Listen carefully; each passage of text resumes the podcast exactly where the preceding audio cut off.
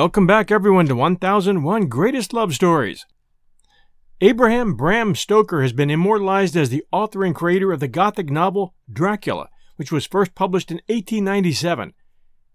Interestingly, during his lifetime, the Irish born author was not known for his writing, but for being the personal assistant to actor Henry Irving, the business manager of Irving's Lyceum Theatre in London. Stoker graduated from Trinity College in Dublin with honors, earning a BA in mathematics and serving as president of the Philosophical Society. He pursued writing both fiction and nonfiction, his first paper titled Sensationalism in Fiction and Society. Stoker was inspired by Joseph Sheridan Le Fanu, acclaimed for his vivid Gothic tales, particularly the female vampire character Carmilla. Stoker went on to write Dracula in 1897, which became the pillar of Gothic romance, adapted countless times in numerous literary forms for generations. He also wrote a few great short stories, and today's story, Greater Love, is one of them. I hope you enjoy it.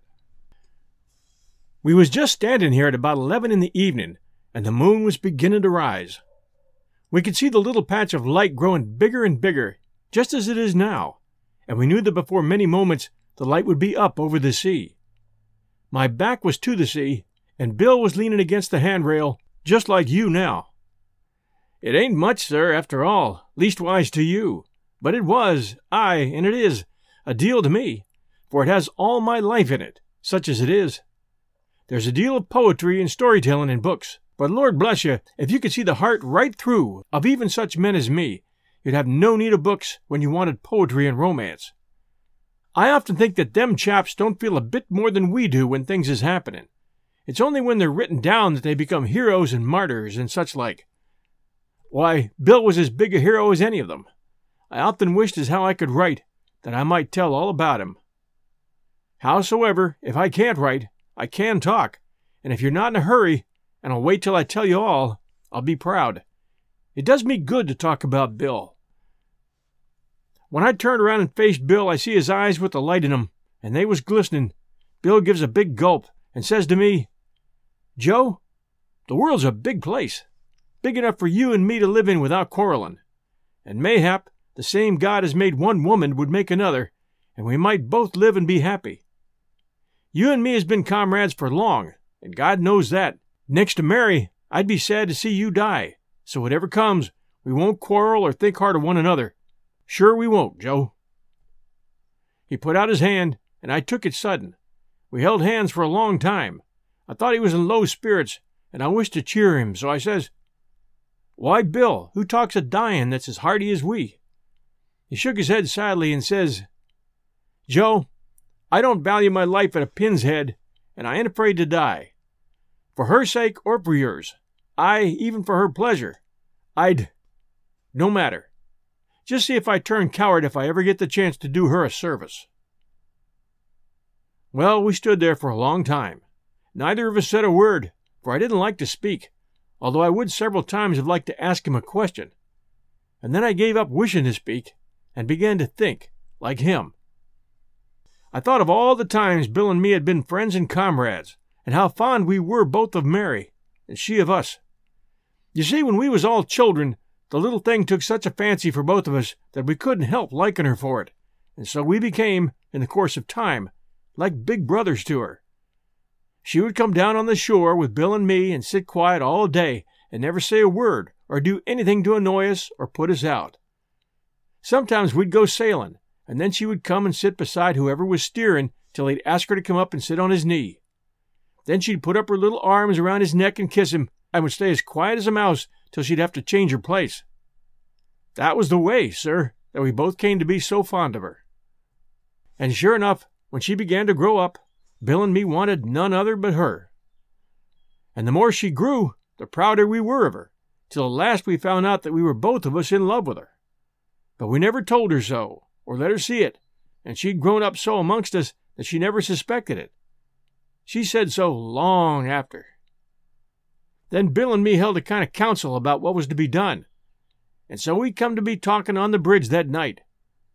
Mary was growing into a young woman, and we feared that some other chap might take her fancy if one of us didn't get her at once. Bill was very serious, far more serious than me, for I had somehow got the idea into my head as how Mary cared for me, and as long as I felt that, I couldn't feel either unhappy or downhearted. All at once, Bill's face grew brighter, and there was a soft look in his eyes. Joe, he says, whatever happens, Mary must never hang her head. The lass is tender hearted, and she likes both of us, we know, and as she can only love one of us, it might pain her to think that when she was marrying one man, she was leaving a hole in the life of his comrade. So she must never know as how we both love her, if we can prevent it. When we got that far, I began to grow uneasy. I began to distrust Bill. God forgive me for it. And to think that maybe he was fixing some plan for to cut me out. I must have been jealous. That was it. But I was punished for my distrust when he went on. Joe, old lad, we both love her, and we love each other, and God knows I'd go away, and willin', and leave her to you. But who knows that mayhap she'd like me better of the two. Women is queer creatures in letting a fellow see their hearts till they see his first. Then he stayed quiet, and so I says to him, How are we to manage to do that, Bill? If we tell her, won't she know that we both love her? And you said you wouldn't like her to do that. That's just what I was thinking of, he says. And I see how we may do it. One of us must go to her and find out if she loves him, and if she does, the other will say nothing. I felt feared, so I asked him, Who's to go, Bill? He came over and took me by the shoulder, and he says, Joe, so far as I can see, the last cares for you the most. You must go first and find out. I tried not to appear joyful, and I says, Bill, that isn't fair. Whoever goes first has the best chance. Why won't you go? Or why not draw lots?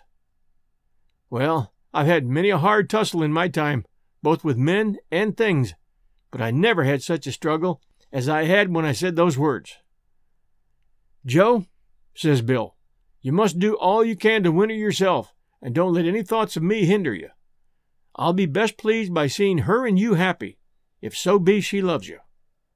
Then he stood up from leaning on the rail, and says he, Give me your hand before we go, and mind, I charge you on your honor as a man, never while I'm living to let Mary know as how I loved her, in case she chooses you. So I promised.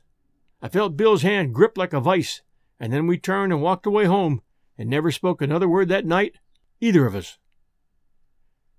Well, I didn't sleep much that night, and when it began to get to morning, I got up and went down to the sea and had a swim, and that freshened me up somewhat. I wasn't much of a swimmer myself, but I could manage to keep myself up pretty well. That was the point where I envied Bill most of all. He was the finest swimmer I ever seen. He did many things well, and no lad in this county would come near him in anything he chose to do. But in swimming, none could come anigh him at all, and many's the time it stood to others as well as himself. Well, when I had my bath, I went up toward Mary's home and found myself going in to ask her straight off to marry me. Then I began to think it was too early for Mary to be up, so I stole away on tiptoe and walked round the house. Then I thought I'd go and look up Bill, and came anigh his house.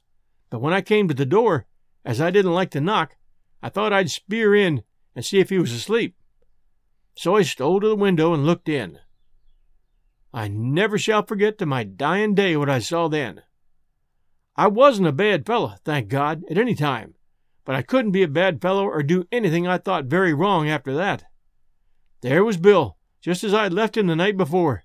He had never changed his clothes, and the candle was flickering down in the socket unheeded. He was kneeling down by the bed, with his arms stretched out before him and his face down on the quilt. That was thirty seven years ago, but it seems like yesterday. I thought at first he was sleeping, but I saw from a movement he made that he was awake. So I stole away, guilty like, and went down and stood beside the sea. I took off my hat and let the wind blow about my forehead, for somehow it felt burning, and I looked out over the sea for long. Somehow my heart beat like as if it was lead, and I felt half choked. I don't know how long I would have stayed there, only for Bill. He came up behind me and put his hand on my shoulder, and he said, Joe, what are you doing here? I turned, startled, and I saw that he was smiling, I was so thunderstruck at seeing the change that for a moment I said nothing. And he says to me again, Joe, I thought you'd have more to do than think of eating this morning, and it's bad to court on an empty stomach. So come up to my place. I got breakfast for both of us. I couldn't realize that this hardy chap was the man I saw praying after the long night. I looked at him keenly, but I, I could see no sign of any acting in his face. He was happier and livelier than ever, and in such good spirits that he made me happy too. I couldn't forget how I'd seen him a short while since, but I laid the thought by and didn't let it trouble me. I went up to his place. It was clean and tidy as ever, and the breakfast was ready. He made me eat some, and when I was done, he brushed me up and tidied me, and he says, Go on and win, old lad. God bless you. Well, I went away towards Mary's house, but before I lost sight of Bill, I turned, and he waved his hand to me with a kind smile, and then he went in and shut the door. We'll return to our show right after these sponsor messages. And now, back to our show. I went on toward Mary's, but the further I went, the slower I got, and when I got to the garden gate, I stopped altogether. I stayed mooning about there for a while, till at last Mary sees me and comes out. I don't know how to tell you what took place then. I ain't more bashfuler than a man of my years ought to be, but somehow it comes rough on a man to tell this kind of thing. Oh, no, it ain't that I don't remember it all, for I do, and well. But you see, you won't laugh at me? I knew you wouldn't. I ask your pardon.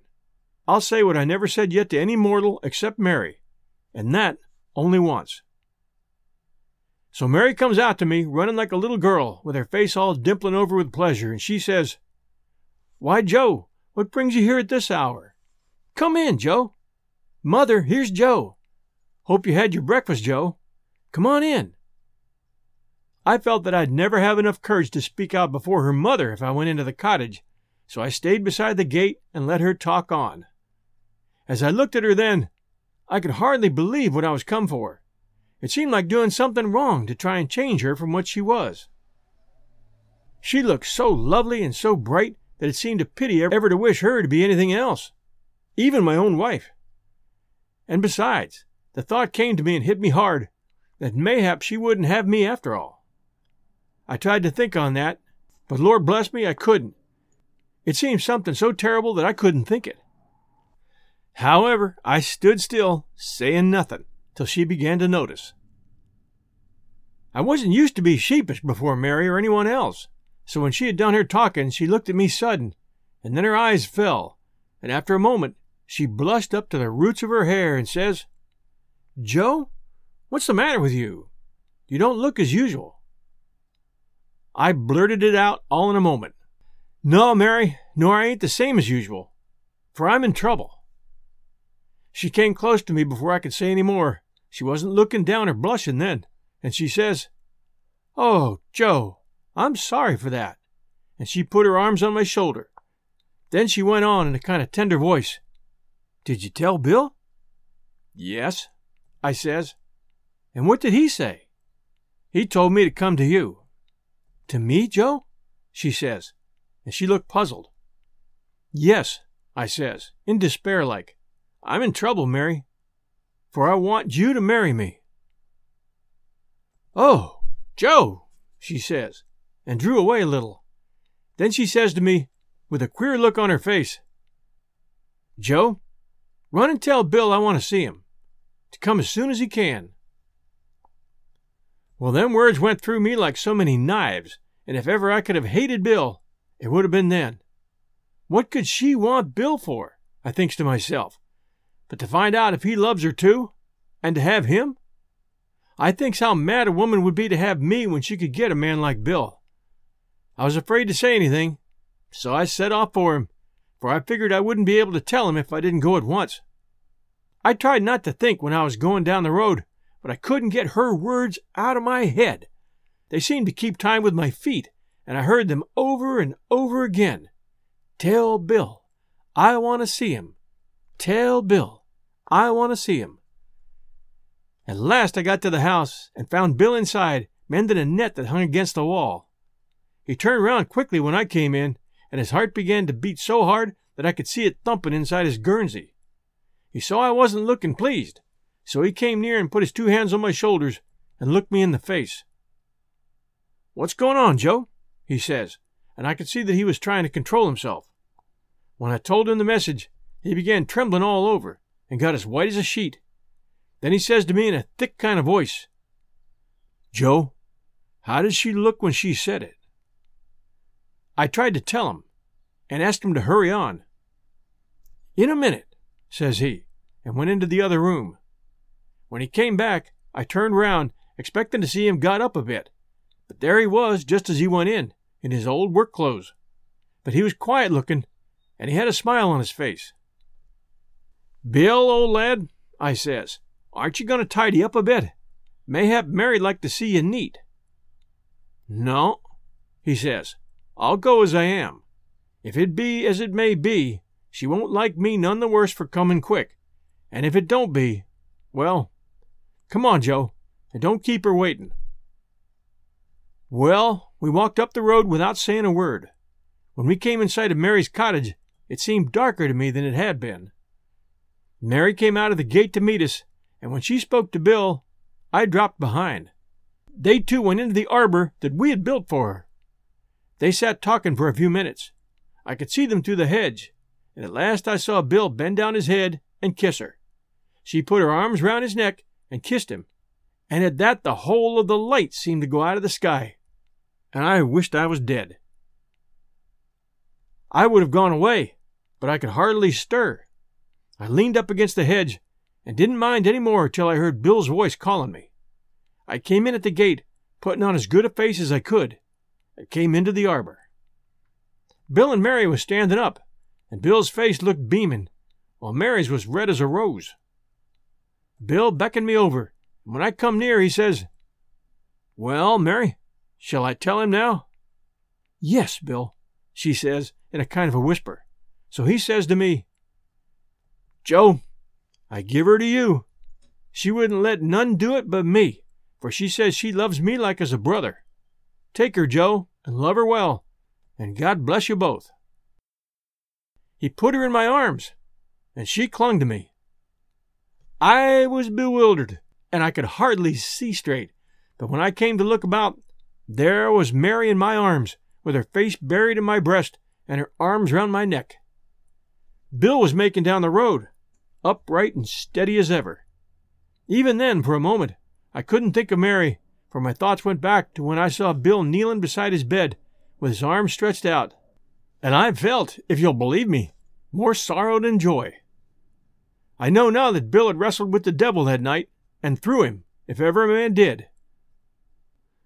I suppose I needn't tell you what Mary and me said.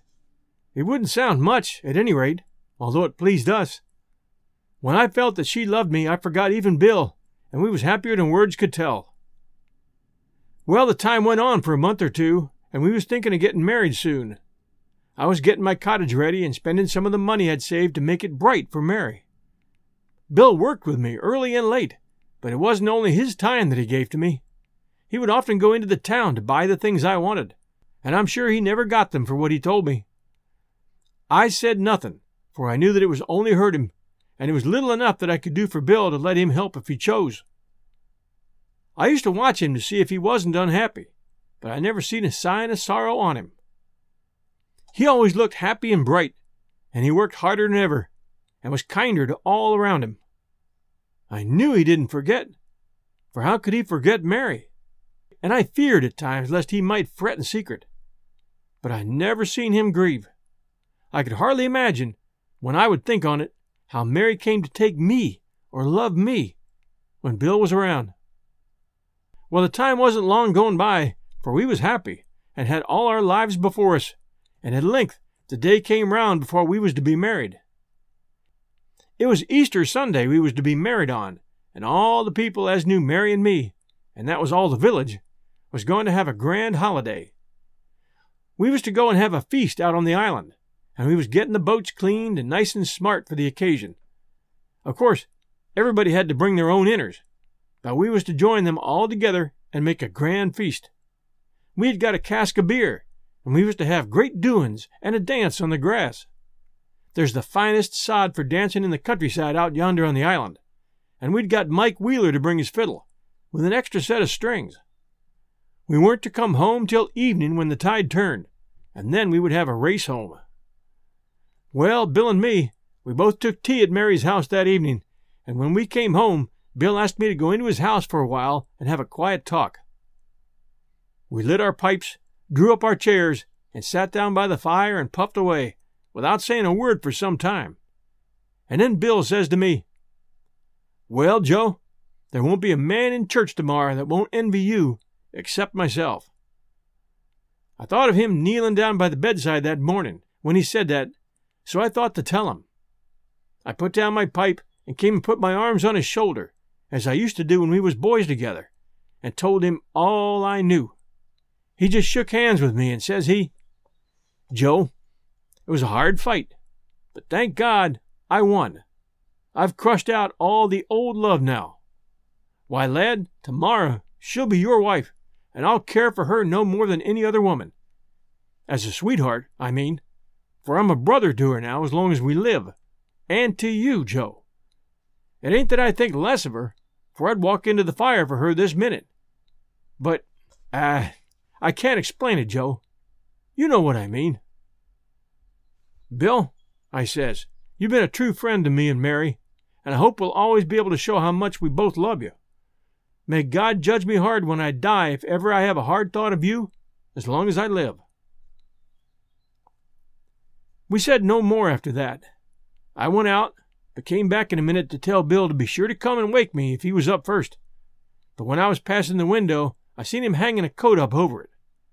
It wasn't that he thought I'd spy on him again that he did that. I saw that in his face, but he feared I might see him again somehow, and that it might pain me. Well, I woke up in the morning as soon as it was daylight, and went down and had a swim, and then came home and brushed my new clothes and laid out the shirt that Mary had worked for me herself, and washed as white as snow. Then Bill came down to me. He was to take his breakfast with me that morning, and he came all dressed for the wedding in a new suit of clothes. He was a real handsome, fine fellow at any time, but he looked like a gentleman that morning. Then I thought that Mary must have done right to choose a laboring man like me rather than a chap like Bill, that was above all of us, except in his heart. We went off to church and waited till Mary and her mother came. All the people was there outside the porch, and some of the gentlefolks was inside. The squire's family was in their pew, for you see, Mary was a favorite with them all, and they came early to church to see her get married. I felt very solemn then, but I could hardly feel as how Mary was going to marry me. There she was, as lovely as an angel, and blushing like a rose. I said my I will in a low voice, for it seemed awkward to me to say it loud. But Mary said hers out in a clear, sweet voice, and then the parson blessed us and spoke to us so solemn that we both cried, and Mary nestled up close to me. When he came to kiss the bride, Bill was first and claimed the kiss, so the other lads had to give up. Bill bent down and took her pretty face between his two hands and kissed her on the forehead. Again the wedding was over. It was time for service, so we all went to our seats and I never felt solemner in my life than I did then, and nor did Mary either. When the service was over, we all came out, and the people stood by on both sides to let Mary and me walk down the churchyard together and go first out of the gate. We all went down to the beach, where the boats was ready on the shore. Some of them was freshly painted, and a couple had bright ribbons tied about them. Bill's boat was the one that Mary and me was to go in, and Bill himself was to pull stroke oar in her. She had got for a crew three of the young fellows we knew best, and who was the cracks at rowing, and we was determined to race all the other boats to the island. The lads had all run on before us, and when we came down to the beach, the boats was all ready, and the baskets with the dinner put in them. So we all got on board, and off we started.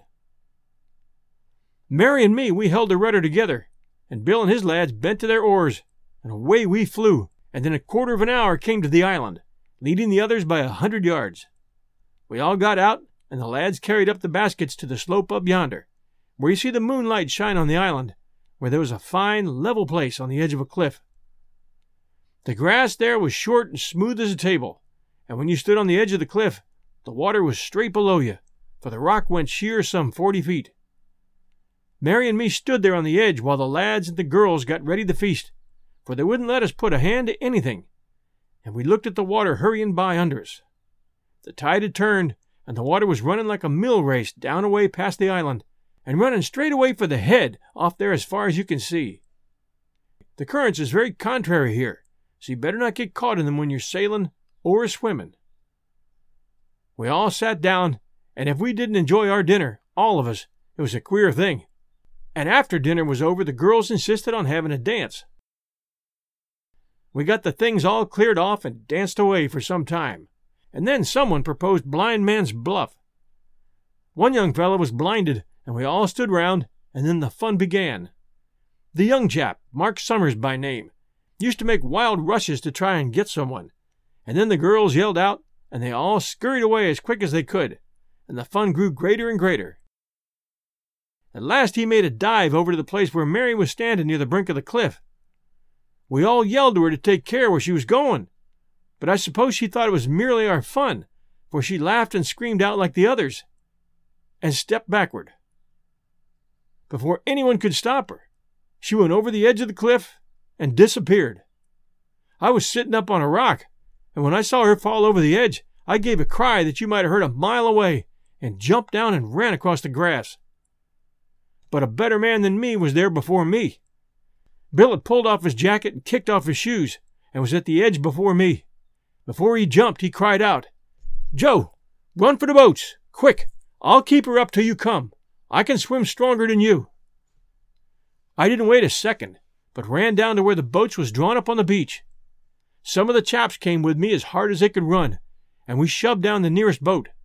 But in spite of all our efforts, and we was so mad with excitement that not one of us but had the strength of ten, it took us a couple minutes to get out fair on the water. Well, when we was fair started, I pulled so hard that I broke my oar, and we had to stop to get another.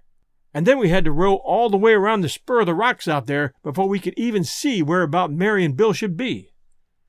The men and women on the rocks screamed out to us and pointed down in their direction, and the boat flew along at every stroke. But the current was mortal strong, and they'd been nigh for five minutes in the water before we caught sight of them, and it seemed to me to be years before we came anigh them at all. Mary was weighed down with all her clothes, and Bill with his, and in spite of what a swimmer I knew Bill was, I feared that we'd come too late. At last we began to close on them. I could see over my shoulder as we rowed. I could only see Mary's face, but that was beacon enough for me. I called to one of the men to slip into my place and row, and he did, and I got out into the bows. There was Mary with her face all white and her eyes closed, as if she was dead. Her hair was all dragging in the water, and as the current rolled her along, her dress moved as it was as if it was some strange fish under the water. I couldn't see anything of Bill, but I hadn't need to think, for I knew that where Mary was, there was Bill somewhere an eye to her. When we came nearer, I saw where Bill was. He was down under the water, and with his last breath he was keeping her afloat till we came. I saw his two hands rise up out of the water, holding her up by the hair. But that was all. Many's the time since then that, in spite of all I loved Mary, I was tempted to be cross with her. For we laboring men is only rough folk, after all, and we have a deal of hardship to bear at times. But whenever I was tempted to say a hard word, or even think hard of her, them two hands of Bill seemed to rise up between me and her, and I could no more think or say a hard word than I could stand quiet and see another man strike her. And I, and I wouldn't be like for to do that. Well, we took them into the boat and came home. Mary recovered, for she'd only had the shock of her fall. But when we took in Bill, he was done in. He'd kept his word that he spoke to me that night. He gave up his life for hers. You'll see that on his tomb in the churchyard that we all put up to him. Greater love hath no man than this, that a man shall give up his life for his friend. There's no more left like Bill. And Mary thinks it too, as well as me. Thanks for joining us for 1001 Greatest Love Stories. We appreciate your reviews, and we appreciate your sharing our show with others. It's great to have you with us. We'll be back next Sunday night at 8 p.m. Eastern Time. Everybody stay safe, and we'll see you then.